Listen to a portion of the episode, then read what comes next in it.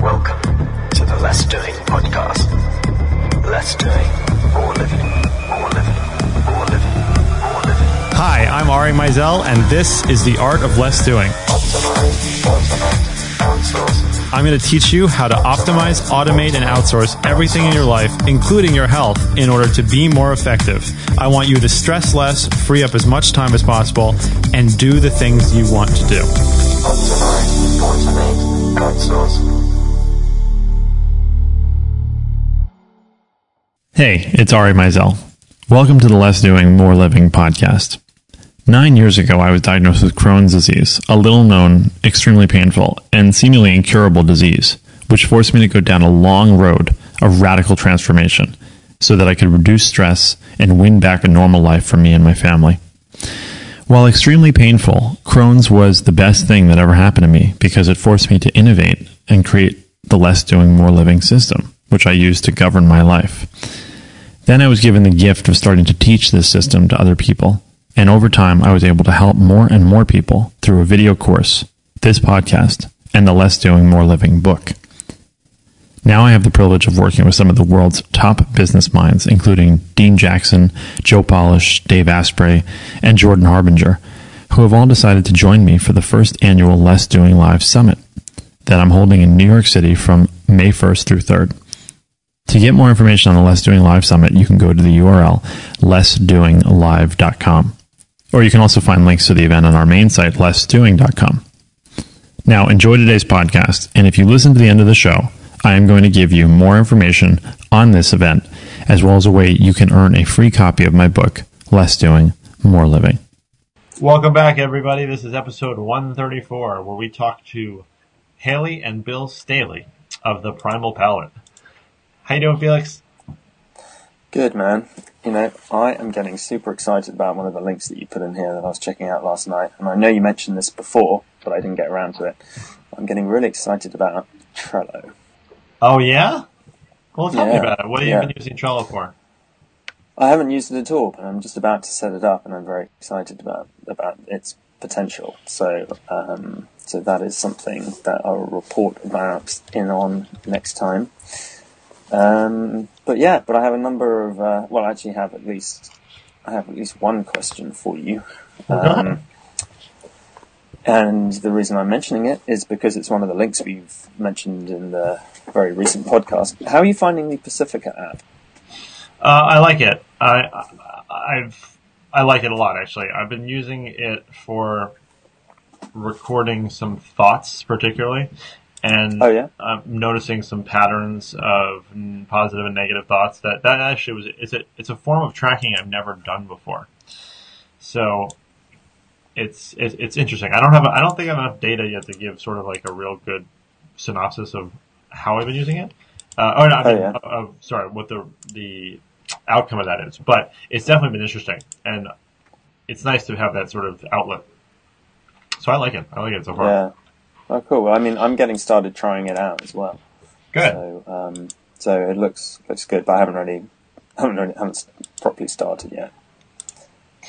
So, um, okay, well, Yeah. so let's let's get to some of the links I want to tell you about. One of them is called Speedify, and I'm using it right now, actually. Uh, so, what Speedify is is it, it's a PC or Mac app, and basically what it does is it combines various internet sources or internet providing sources to give you a super fast connection. So, what that means is it can, it can combine Wi-Fi, uh, DSL or you know hardline, 3G and 4G, all of them that can combine them into one super fast, super reliable connection. And where this becomes useful is, for example, if you're at an airport and maybe you have, you know, a Verizon mobile hotspot that you normally use, but there's also Wi-Fi at the airport. You can use both connections combined to have a much even faster and more reliable connection. It's really cool. It is really clever. Um, I was really impressed with this, and I was wondering if there's a way that you could actually have it connect to like your home router, for example, and or have your. I mean, I'm, this. How does this work? Is this an app, or how does this work? It's an a- yeah, it's an app for the uh, for the computer. For the computer. And so, how does it actually? Does it like tether to your phone or something? Uh, No, I How mean, does that so- work so, in so like, so like right now, confused. right now I have, uh, I'm at a co-working space, right, and I have a Ethernet connection plugged in, and I'm also connected to the work to the the, the Wi-Fi here, and it's combining Oh, yeah. the two connections. Oh, okay. Now, if I also had like a 4G hotspot, it could use that as well. What your laptop could? Yeah, yeah. Oh, really? How, how does your laptop connect to the 4G? Oh, It has. Well, like if, like if no, like if you get one of those Verizon my like you know MiFi or whatever. Oh, I see. yeah, I so, see. so it's Okay. gonna, gonna combine all of the possible sources. Oh, I see. So, so basically, this will, um, this one just actually does it simultaneously. Is the difference? Yes, exactly. Oh, I see. Because normally you have to select one. Right. see. That's right. really so it's clever. combining them all. So Speedify, really, really cool. Yeah. Um, awesome. The next one is, uh, I feel like this is like an unusual recommendation for me, but I, I just really liked it. It's called You and Me Concierge, and basically it's a it's a service that uh, I guess they that you can book dates for you and and your significant other, um, and it Yeah. but but it recommends some really cool stuff. I mean, at least uh, the one I'm looking at right now is for New York, and they have a a build your own Bloody Mary class or a couples workshop at Brooklyn Glass where you can learn how to blow glass, uh, and a what's another one here? A comedy show, like you know, th- there's some some out of the ordinary, some not, but it's basically they've gotten deals on things that you can buy as a couple, and there's Yeah. there's some really cool recommendations here, and I have to say, like sometimes it's nice to just sort of mix things up this way. Yeah. No, I think that's a really clever idea to come up with some other inspiration for what to do. You know. Yeah, exactly. Yeah. So you and me concierge. Um, okay, and then the the uh, the next one is another barking up the wrong tree article. As I just love this guy, Eric Barker is just awesome. Um, so what this one is is seven secrets top athletes can teach you about being the best at anything. And by the way, this a lot of this made me think of the interview that we did with Todd Herman, which was episode 123. And Todd is a performance coach that works with athletes, but not on anything physical. It's all about the mental game. It's really interesting stuff. But so one, of the things that they said here was, um, don't follow instructions. Learn like a baby. And it says like, when did you learn the most, the most and learn the fastest? There's no debate. It's when you were a baby. So basically it's a process of implicit learning. And it says we're often Yeah. too focused on executing very specific steps so that we don't take the time to fumble around and make mistakes like when we were kids. And this makes me think particularly about the computer.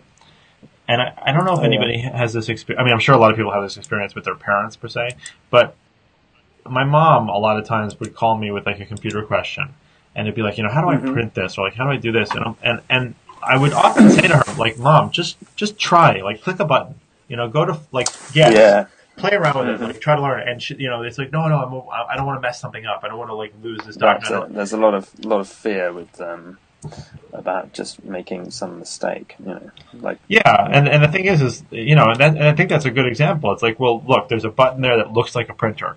Try it, and if it's wrong, then then call me, you know, and and like, how can we undo this? But it's like there's not, especially now with the way like cloud computing and everything, there, there's not a lot of huge damage you can do if you stop right away. You know, yeah, right, right. I mean, exactly. if you del- it's like almost anything that you delete, if you don't do anything else, you can undelete it. So Yeah, it's like just try that. exactly. You know, learn. It's, that's how you have to learn. So I thought that was a, I thought that was a that was a good point. Uh, and of course, there's a lot of data and a lot of analytics and a lot of science that you can put into the things that we learn. But there's also this element of just sort of figuring it out. yeah, So I like that. I like that piece. Um, there's a, a company called Packable that I found, and basic service, but basically, or essentially, they will create custom packaging, and you can get. There's uh, three kinds of packaging. So one is a mini box, which is three inches by two inches by one inch.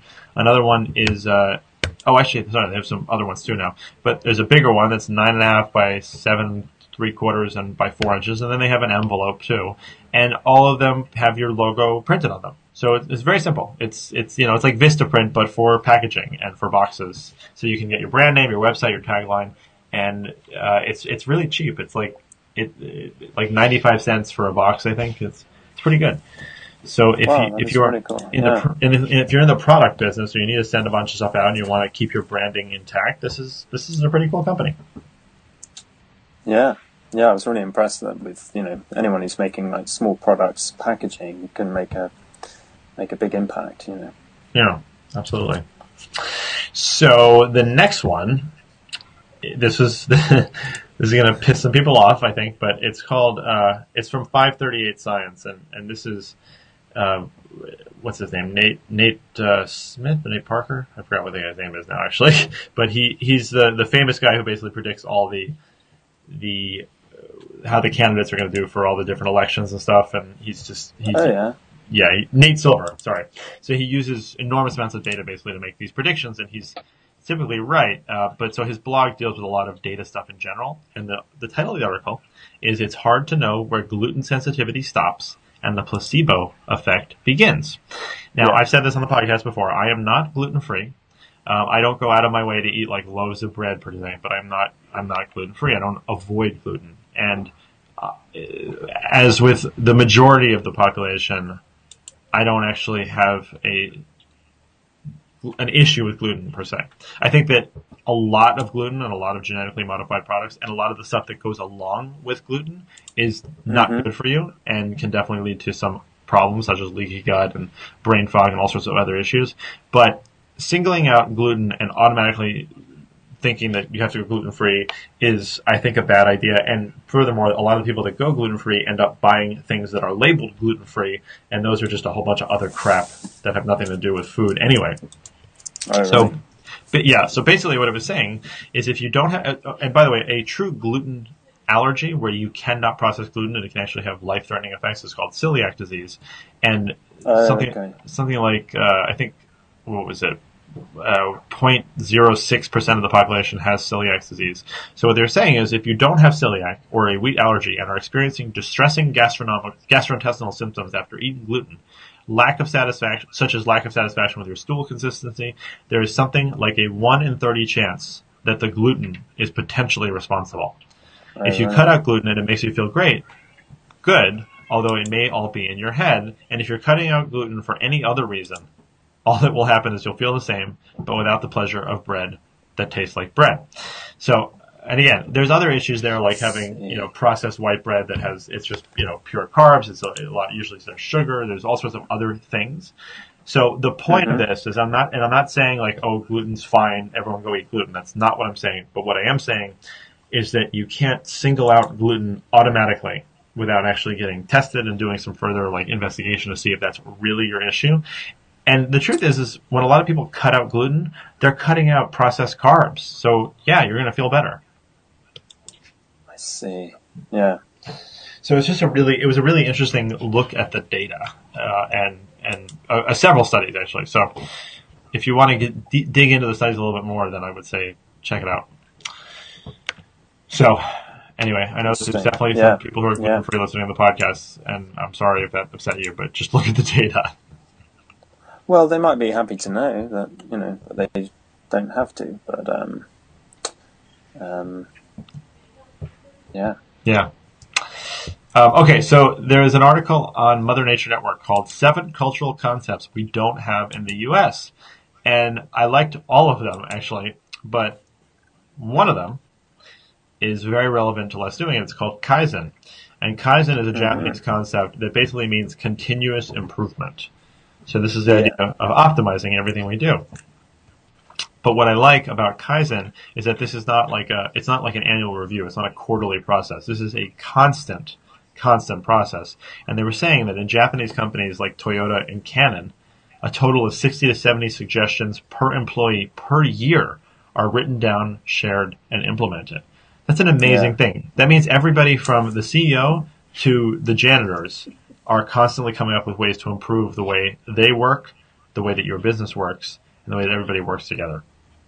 Yeah, that's what I mean. Actually, studied this in depth in our business management course, which was actually more about, significantly more about management than business. And um, yes, this Japanese system of kaizen um, was uh, was you know one of the most valuable management tools, I would say.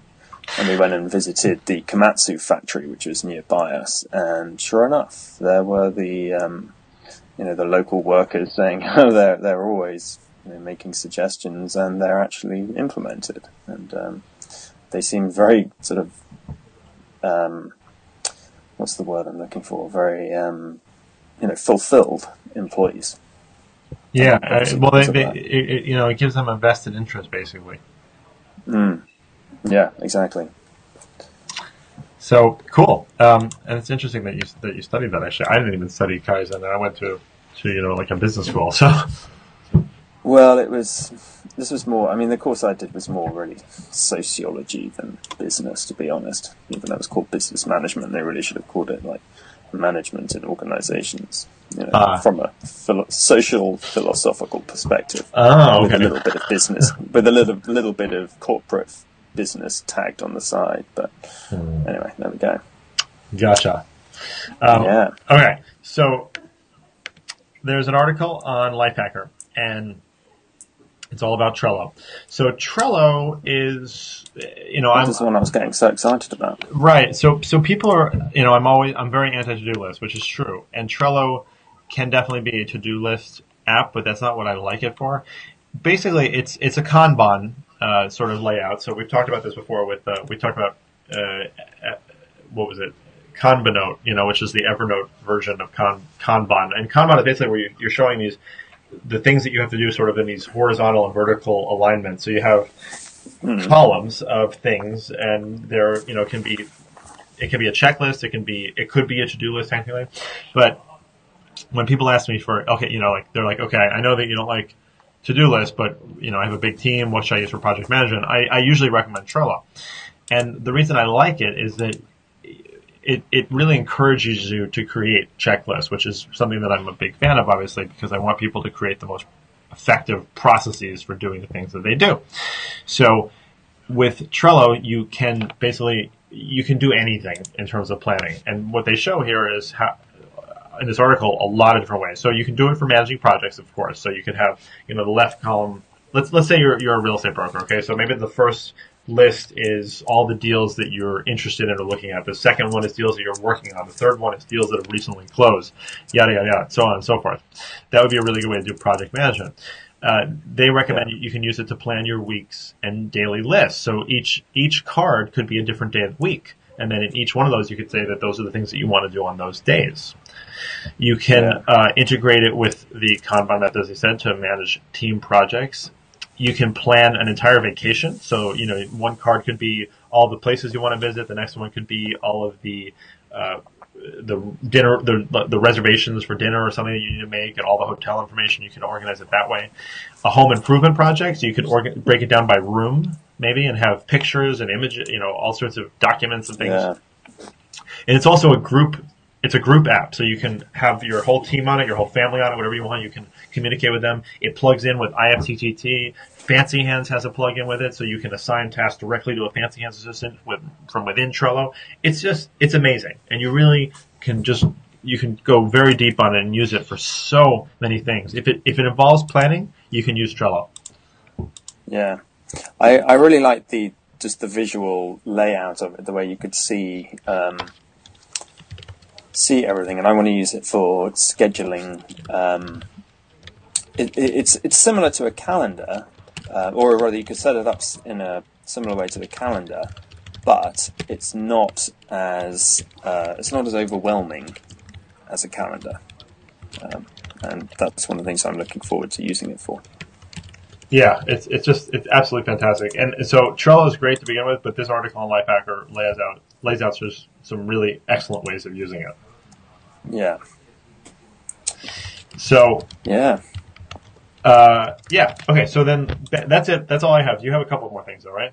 I've got a few more things. Yeah. So there's this um, there's this app you can um, which is uh, for your computer for like a you know Mac or PC, Mac or, or Windows, and it is for stopping all of the distractions such as social media, blocking those temporarily while you're working, and it's called Get Cold Turkey, and it it will you know you can set a timer and um, there's a free version, and there is a um, there is a pay versions as well. Um, actually, there there's not a Mac version, but the Mac version is called Self Control, um, and the Windows version is called Cold Turkey. So that looks rather cool. Uh, another thing that I have started to use is uh, this app called Screenshots, and what it does is when I'm I use screenshots, and especially my wife does a lot to uh, on her phone to um, to get something to, to, to take a photo of something so you don't want to use it instead of having to like save a web page. Um, it's like a really reliable way to to store something in your phone without worrying about needing a data connection um, when you need it, such as someone's address that you're going to for dinner that night, or something. Um, and this app will organize it via the application it was done in. And Oh, that's a good idea. and it's it's rather useful because because I have so many screenshots in the phone. Uh, the other thing is the fluid stance level board, which is for a for people using a standing desk. Now, what this does is it's basically like a it's a bit like a one of those sort of a skateboard without wheels, um, and on the the bottom is curved. So it sort of takes your standing desk and um, and it gives your sort of your legs even more of a workout, and it's um, I just think it's a really cool idea to try out for standing desks, and it looks really it looks really cool. Um, I'm not sure how much it is, but worth checking out if you're in using a sta- standing desk. Yeah, I mean, you know, whatever gets you moving throughout the day is a great. Uh, I'm all for it. I think this is actually pretty fun. Yeah, Plus, you really the thing is just standing. Is, we talked about this, but just standing at a desk is not good. You really do need to be moving throughout the day, and standing on one leg in general is really good for you in terms of developing your balance, oh really? not Yeah. just in your muscles, but your your your neurology as well. Oh, I see. Oh, that's cool. So, yeah. All right. Well, thanks for Awesome. that. Thanks for sharing that, Felix, and thanks everyone for listening. The Primal Palate is coming up, and you, these the recipes that they've created are just fantastic. Their newest book, Make It Paleo Two, is awesome. It's so awesome, and uh, we, it's uh, this this is one of those interviews that makes you hungry. So, enjoy, and uh, thanks for everybody for listening. Thanks again. And now for our feature interview.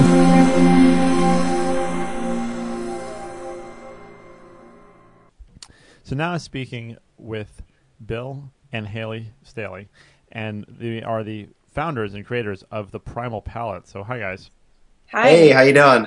Good. It's always fun interviewing multiple people. Actually, I, I, I like the uh, the sort of dynamic that's created. So thank you both for making the time to talk to me. And let's talk about Primal Palate. How did how did it come? Actually, before I even ask you that, if anyone goes to Primal Palate right now, there the picture that comes up is paleo pizza. Now that alone, I think, is a selling point. pizza is one of those like is like the coveted holy grail in uh, in in the paleo world, and Mark Sisson even has his his paleo pizza competition. I think every year. So, uh, you guys got me already. So talk about Primal Palate. Yeah, so um, right after we started dating, Hayley Hayley was already doing paleo when we met in uh, early 2010, and uh, you know I was interested in health and wellness. I was like, lifting. I was you know I wouldn't say I was a gym rat, but I was you know interested in you know being fit. And she was doing CrossFit and doing paleo, so um, we sort of adopted this thing together where we started a blog and um, you know just start off where we were posting recipes and you know really thought that we were making our friends jealous with the the stuff that we were eating and posting. Um, but when we when we started a blog it really became this you know this fledgling little business where we we loved what we were doing. We took it really seriously. We were posting two new recipes a week um, some weeks even more than that. And uh, so that was the prime the birth of Primal Palate, and we originally called it the Food Lovers Primal Palate, but as time went on, we realized that people were just referring to us as Primal Palate, so that, that name sort of just stuck, and we pared it down to just that. Okay. so sorry. You have a number of books that have come out, and I, have actually we we own a couple of them, and I, I really like Gather.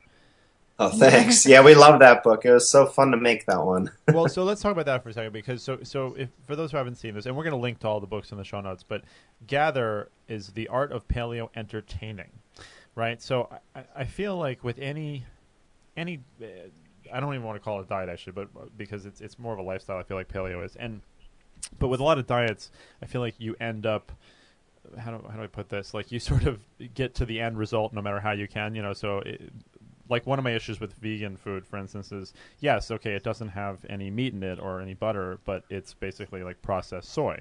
So yes, it's still vegan, but you know, it's not exactly what I would call healthy. And yeah. I, I, think that there's a, a an issue that some people get into with things like paleo too, where it's like, oh, well, I'll just eat a whole bunch of meat, and that'll be that. so yeah, I, I, think that you, you, guys have a really good approach to it. But specifically talking about entertaining while using what is co- what is known as a diet, I, I, think it's a really cool approach. So why don't you talk about how that one came about? Yeah. So um, we have always really liked having friends over for meals and sort of entertaining, and um, we do a lot of family. We both have pretty large families, so we often do big family dinners. And we had started our when we started our blog we really wanted to show people that if we could do it you could do it because we we, we basically started eating this way together as a brand new couple and um, when we had seen other couples start dating all of their sort of health and wellness goals kind of went out the window when they kind of got cozy in a relationship so we really wanted health and wellness to be sort of the focus of our relationship. And um, so we sort of carried on that sort of mindset with Gather is that we wanted to show people that, you know, you don't have to view Thanksgiving as this huge cheat day where you just eat five slices of pumpkin pie and, and six, six rolls and say, you know, the heck with it. Like I, it's Thanksgiving, I'm just gonna go all out, and then you feel and then blame know. the tryptophan. right. Yeah, exactly. exactly. so, um, so our goal really with that book was to show people that you know you can have Thanksgiving and make it pretty paleo, or you can have a birthday party and still stay on track. And with that book, we also wanted to show people that as a lifestyle, you can enjoy things that are like birthday cakes and, and pies on holidays and um, all sorts of different things that really aren't strict strict paleo, but they're the things that sort of keep you from going crazy for the rest of your life. And you know, our our viewpoint is just that people are going to eat a cookie whether you give them a healthy option or not. So either give them an option where it's not as bad, or they're just going to go straight for the Oreos. So um, so that's sort of our our view on paleo treats and we've really tried to include that with gather and just show people that just because you're not being totally strict all of the time you can still stick with a grain free diet and enjoy holidays and special occasions and most importantly have your friends and family who maybe don't eat paleo ever enjoy some of the things that you're going to make too so there, you actually hit so many points there that I, would want to talk about, but it, I, I like that you know idea that they're going to eat it no matter what. So you might as well provide a healthy option. I think that's a very very good point. Now, what is one of the things that you find as far as like, uh, desserts specifically? Like, what's one of the desserts that you think that you make, or that is one of the recipes where people just never like they, they don't even question it. It's not even they can't tell the difference. probably, um, probably. What do you think our cookies? Our cookies are really good. Um, the one that I was actually going to say is the carrot cake from Make It Paleo. Ah. I mean, oh, that's yeah. That's a really popular recipe that we've had for years. Um, and there's there's many. I mean, we we always try and make any recipe as good as it could be. You know, whether it contained you know traditional like ingredients or not. So yeah, I do. I do the baking in the house, and it's something that I really love. I I specifically really love piping frosting, like either on a cake or cupcakes. It's one of my favorite things to do, um, and so that's really fun for me. Um, and we have a lot of we have a lot of desserts that have definitely passed with um, with skeptics. Skeptics. I usually say that if it, if it's kid approved, then you know it's really good. Yeah. So our our um, our coffee cake from Gather is so that that's in the book because Bill's dad always made made coffee cake on Christmas morning, and we took his sour cream coffee cake recipe and made it grain free for the book, and um, when we photographed that spread, we were at a friend's, we photographed at a family friend's house, and they have four little kids, and their two boys kept asking for more slices of the coffee cake.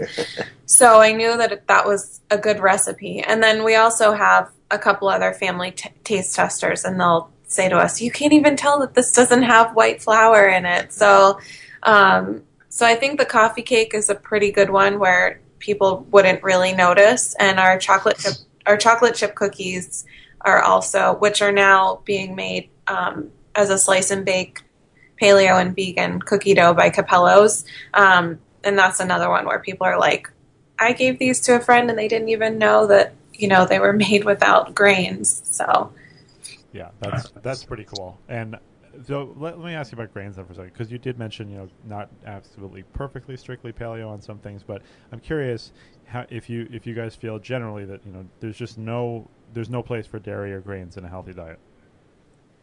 Um, I think it really depends on the person. I think you know what Bill and I have learned through this journey is just that there's not really a one size fits all approach with any sort of eating.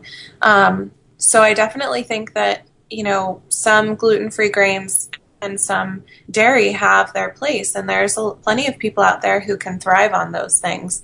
Um, it really just depends on, you know, your specific health conditions and your personal goals and sort of what you're looking to accomplish. But um, we don't have any issues with like white rice or grass-fed dairy. Um, we just sort of tell people like anything with this with like anything with this eating, you just want the best quality possible. So. No, and I'm, and I'm glad you said that because it's it's something that frustrates me sometimes. Where I really do think that there are certain grains that really do have important health benefits, and and uh, you know, white rice is there's nothing wrong with white rice, or as far as I'm concerned, and sushi is great, um, and and and dairy is another one. You know, if you don't have an issue with dairy, then I don't think that it's something that should be eliminated from the diet. So no, I'm just it was something I wanted to ask about. Another thing that I want to ask about, and I always ask people about this who are cooking healthy food uh, of any kind. Uh, the texture obviously is a thing that goes into food as well. It's not just taste, of course. And one of the textures that I particularly crave and really love is crunch. Yeah. Right? And it's something that is difficult to find in a lot of these kinds of diets. So, and I know, I, I you know, obviously, as I said, I've had, I have a couple of your books, and I, I know that there's some really great recipes that answer my questions. So I'm always being rhetorical, but let's talk about crunch for a sec. You know, like the kind of crunch you get from popcorn, for instance, or that you know, or crunch. You know, people really like crunch, and I'm one of them. Yeah. yeah. No, you're you're right on. That's that's definitely one of the biggest challenges because a lot of the ingredients that make crunch, you know, sort of like these starchy ingredients, they're they're ingredients that aren't that favored by a paleo lifestyle, so yeah. it's it's tricky. Yeah. The um, other thing I feel like, you know, when when you're really into food, I know that for me personally, I've overeaten something not because it tastes good, but because I like the texture so much. Totally. Right, absolutely. So, texture is really a really huge component to great food. Um, one of the things that we're really into, and we had this for breakfast this morning, um, which is sort of a great combination of textures, is we had what we usually do for breakfast these days is we'll do um, sort of sweet potato like skillet hash browns, and they're um, they're diced, so they're really small. And we use um, the Japanese sweet potatoes, which are they have like a purpley skin, but they're white on the inside. Um, and I think any white colored sweet potato has a much milder flavor. It's not as actually sweet tasting as orange or uh-huh. like, like, yams.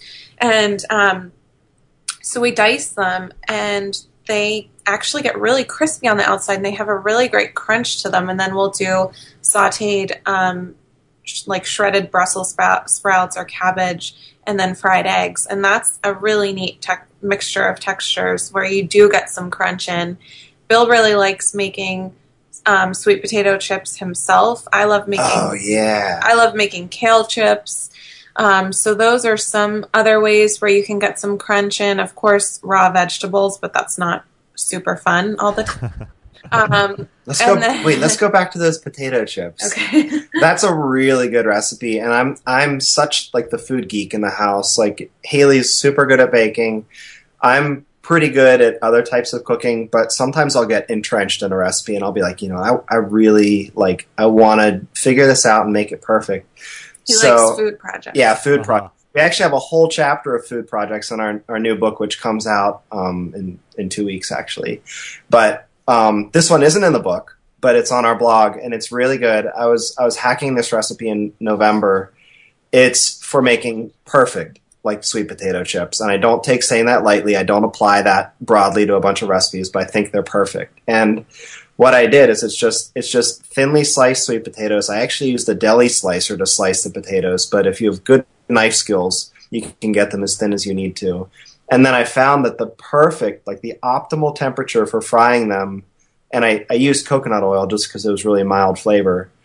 Um, but you could use any saturated fat, I guess. Um, but I found that the like the perfect temperature was between 270 and 280 Fahrenheit for the oil and it just it yields the most perfect sweet potato chips you've ever had. They're so great they're and, really, and they're, crunchy. They're really awesome. yeah, they're, it's it's a little bit of trouble because you have to sit there and sort of babysit them while you're frying them. But it's if you strive for something that's crunchy in your diet, this is a nice treat. They're really good. Yeah, and then if you want something really, really, um, sort of treat like we we put um, ginger snaps on our website for the holidays, and they're the snappiest ginger snaps you'll ever have. Um, so if you want a treat with some crunch, those are those are awesome. Well, those are those are great examples, actually. So thank you. And now I'm, i might want to have to enter the. I might have to end the interview early and go make something. um, so what what do you? So okay, so Bill is into food projects. Like, are you working on anything right now? That's pretty cool. No, you know, I mean, really, just a lot of our time is occupied with with being consumed with this new book release. Um, I know the the project that I have on the horizon that has to deal with food projects is I'm going to be doing a video series with my good friend Sean um, he uh, his blog is the Pastured Kitchen, and we're going to do this video series where we go back and forth, and we each tackle the same type of food project, but we do it in our own way. So I think we might be kicking that off soon, and um, we have a recipe for bacon in our new book, Home Curing Your Own Bacon, and I think that we might just go there first because everybody, oh almost everybody loves bacon. Not everybody, but almost everybody. yeah, the one the one project that Bill really wanted to get right for the book was ginger beer. He was really into oh. Trying to make some ginger beer, so that was cool. Because I love Moscow mules in the summer. I love having you know ginger beer with a little splash of vodka, and you know we have good options for vodka too. There's Three Hunters, which is distilled from grapes and blueberries. Oh, no affiliation, of course. Um, and we have a local distillery here that makes really high quality potato vodka. So. Um, anyway, I just I love making Moscow mules and figuring out how to make ginger beer, which is a central component of it, was really important to me. And what are you sweetening it with? So it's sort of like any other fermentation where you have to feed the culture. Now, ginger beer is lightly fermented. You only ferment it for one to two days.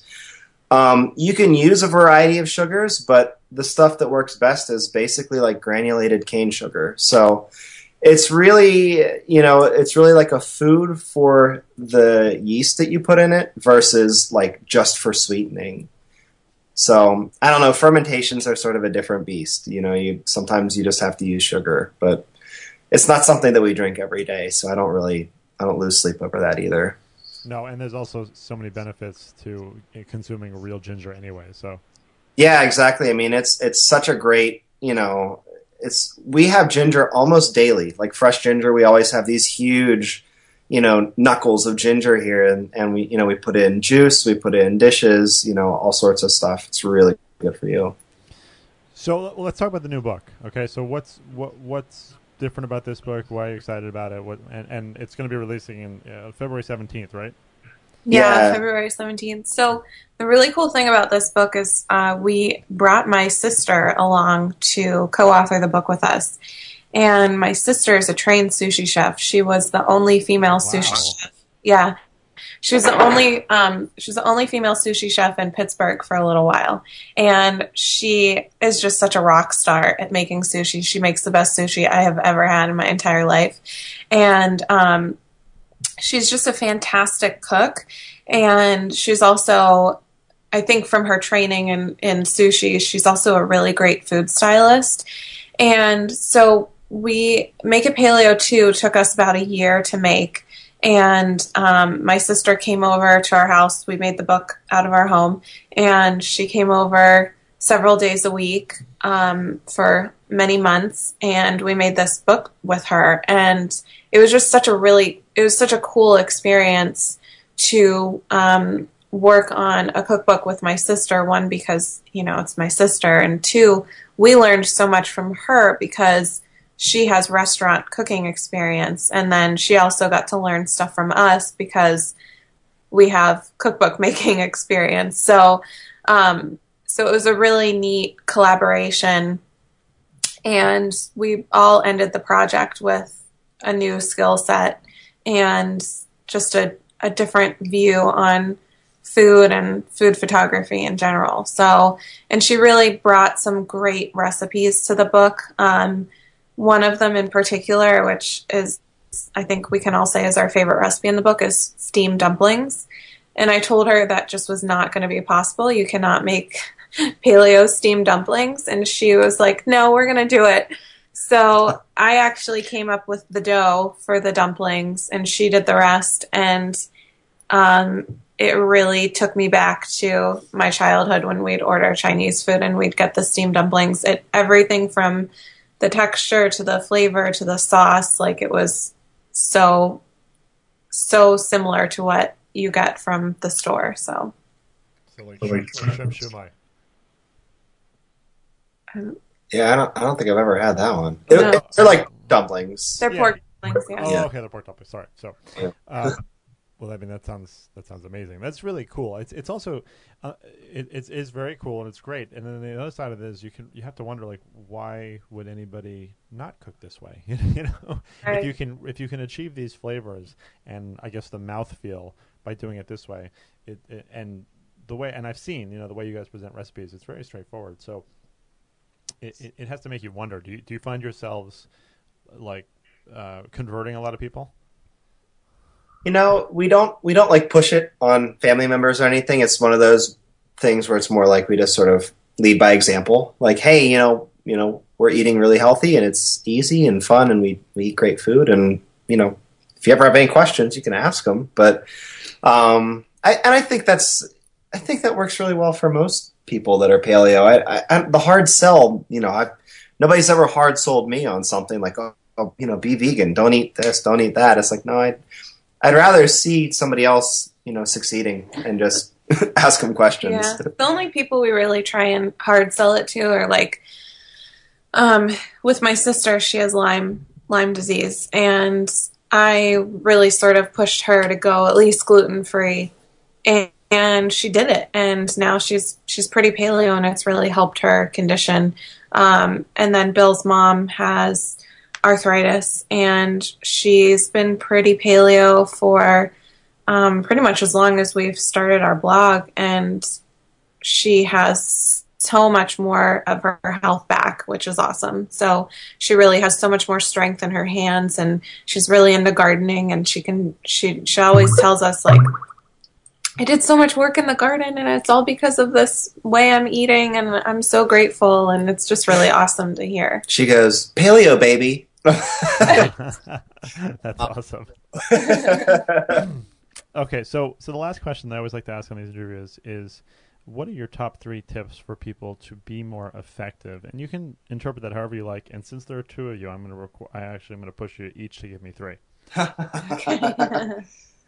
Tips for being more effective, like more being, effective at, at whatever, at, at life, at health, at business, at marriage, anything you want. Whatever, Okay. be more effective. Be more being more effective boils down to me getting good sleep. Uh, And I we say this often to each other that a, a good day never follows a bad night of sleep. So I we put a very high priority on getting eight hours, whether it's from midnight to 8 a.m., whether it's from 10 to 6. Like we try and get eight hours. Even if we go to bed at 1, like we stay in bed till 9. So I, I really am a strong propon- proponent of getting good sleep.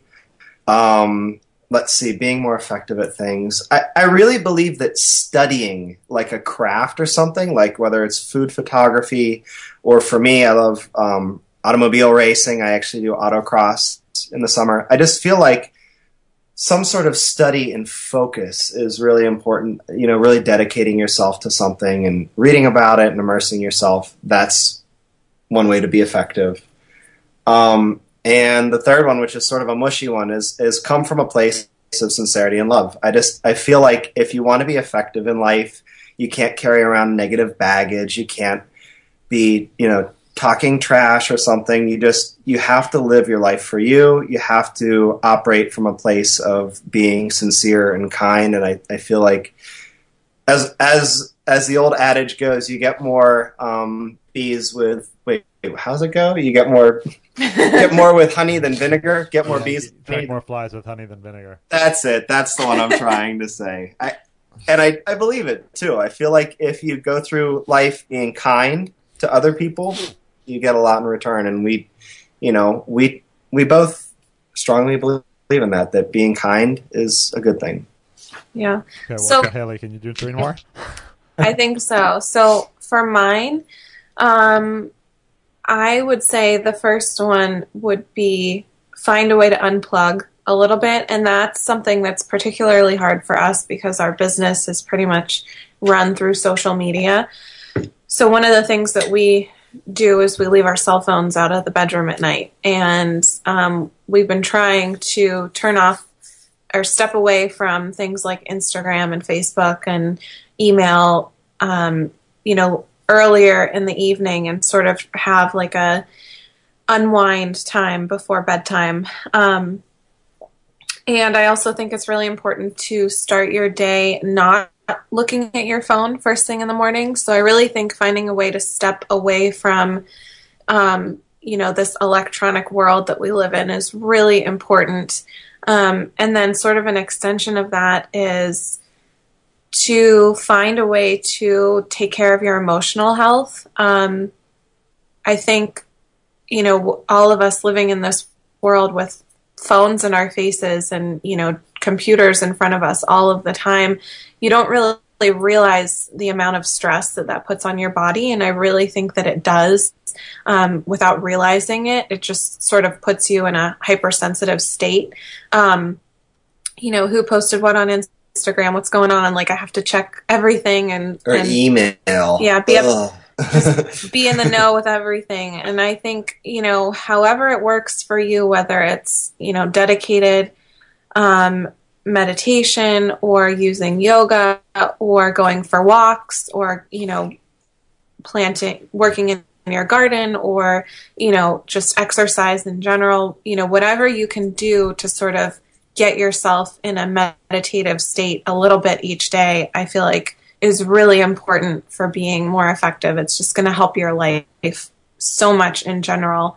And then um, the last one, which is something that's important to me too, is just eat lots of green vegetables or colorful vegetables. We've been something that we've started doing this year is, is juicing. We bought a juicer and um, we do green juice a couple times a week as as much as we can and it's it just really it makes me feel really good and helps give me energy and and just feel ready for the day. So that's that's those are my three things. An important paleo distinction there is that we do that in addition to eating a lot of vegetables all the time too. Yeah. It's not in place and, of anything. It's in pro- addition. And protein. We don't we don't replace meals with green juice. of course. Well, Bill and Hayley, thank you so much for your time. That was really uh, delicious interview, and uh, we'll have links to everything in the show notes. But particularly, we want to we want to focus on the new book. um, so, again, thanks, and uh, just tell people where they can find out more. Tell them the URL. Sure, you can find us on the web at primalpalate.com. That's that's our hub. Wonderful. Okay, well, thanks, guys. Thank you. All right, thank you. It was fun. Hey, it's Ari again. Thanks for listening to today's show. As I promised at the beginning of the show, I am going to tell you more about the Less Doing Live event in New York City from May 1st through 3rd. Then I will tell you how you can earn a free copy of the Less Doing More Living book. Less Doing Live is an event I am putting on with Business Research Group in New York City. We've designed this event to give you and a small group of Less Doing fanatics a personal, quality experience we are limiting this event to 150 participants in Manhattan to make sure that I get a chance to meet and hang out with every one of you. Now, here's why this event is different. You see, most business conferences are just a series of speeches on a stage where smart speakers get up and give you tons of great information. In fact, it's usually so much that you don't know what to do with it all. But at Less Doing, our community is all about taking action. So I have designed this event to make you take action. But at Less Doing, our community is all about taking action. So I've designed this event to make sure you do take action. Because the only way to make big changes in your life is to invest in yourself. And that's not only an investment of your money, because you can always earn more of that, but rather an investment of your time, which is something so precious because you can never get it back. So at this event, we're not just going to talk. On the first morning, Dave Asprey and I are going to share with you the latest cutting edge tips on how to hack your productivity and biohack your body. But then that afternoon, it's going to get really exciting when we break down into small groups and get you into workshops to solve your biggest problems in productivity. What are the workshops going to be? They'll be designed to help you tackle the fundamental problems that stop 99% of the world from realizing their full potential getting your email down to inbox zero and mastering your communications with the world, or a scheduling class where you can learn how to automate your schedule to the point where you will have a calendar working for you, or an outsourcing class where you can learn how to get rid of 95% of the things that you shouldn't be doing on a daily basis. We're also going to have a biohacking class that's going to include nutrition and help you master your body and your life. Which one of these classes should you attend? Well, that's where my Less Doing certified coaches come in. Before we even let you get to the event, you have to speak to one of our coaches so that we can talk to you and see if the event is right for you. That way we can make sure that we truly help you. So to get to the event, you just need to enter your email and then register to speak to one of our Less Doing certified coaches in a free 45 minute coaching call where you will learn the one area of your life that you need the most help with and will get the most impact out of. Now, as a special gift to you for joining this free coaching call, I want to recognize your commitment to your productivity by giving you a free copy of the book, Less Doing, More Living. Thanks for listening.